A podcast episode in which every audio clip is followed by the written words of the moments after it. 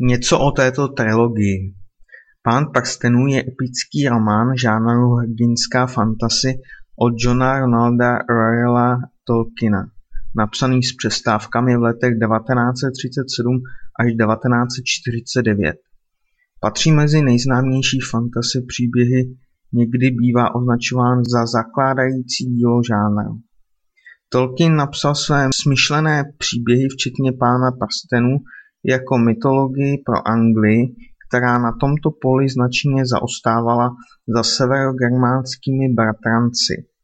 Také potřeboval světy a legendy pro své umělé jazyky, nebo podle jeho slov, jazyk není živý, pokud nemá svoji historii, příběhy, které za ním stojí.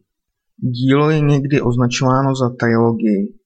Tolkien je ale koncipoval jako celek složený ze šesti knih a původně si přál, aby vyšly v jednom svazku.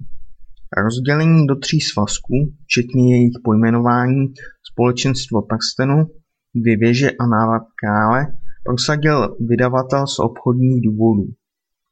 Příběh popisuje světový konflikt dobra se zlem.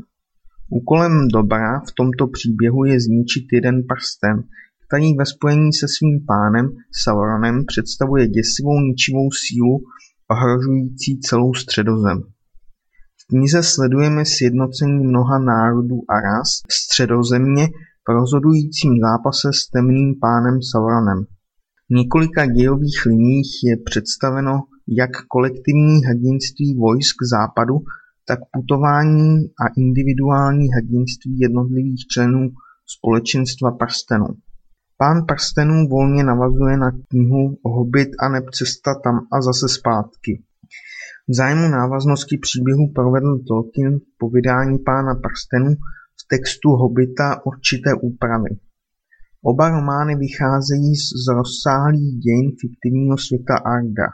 Příběhy z mytologie tohoto světa jsou obsaženy v knize Silmarillion a v dalších svazcích, které na základě materiálu z otcovy pozůstalosti postupně připravuje k vydání autorů syn Christopher.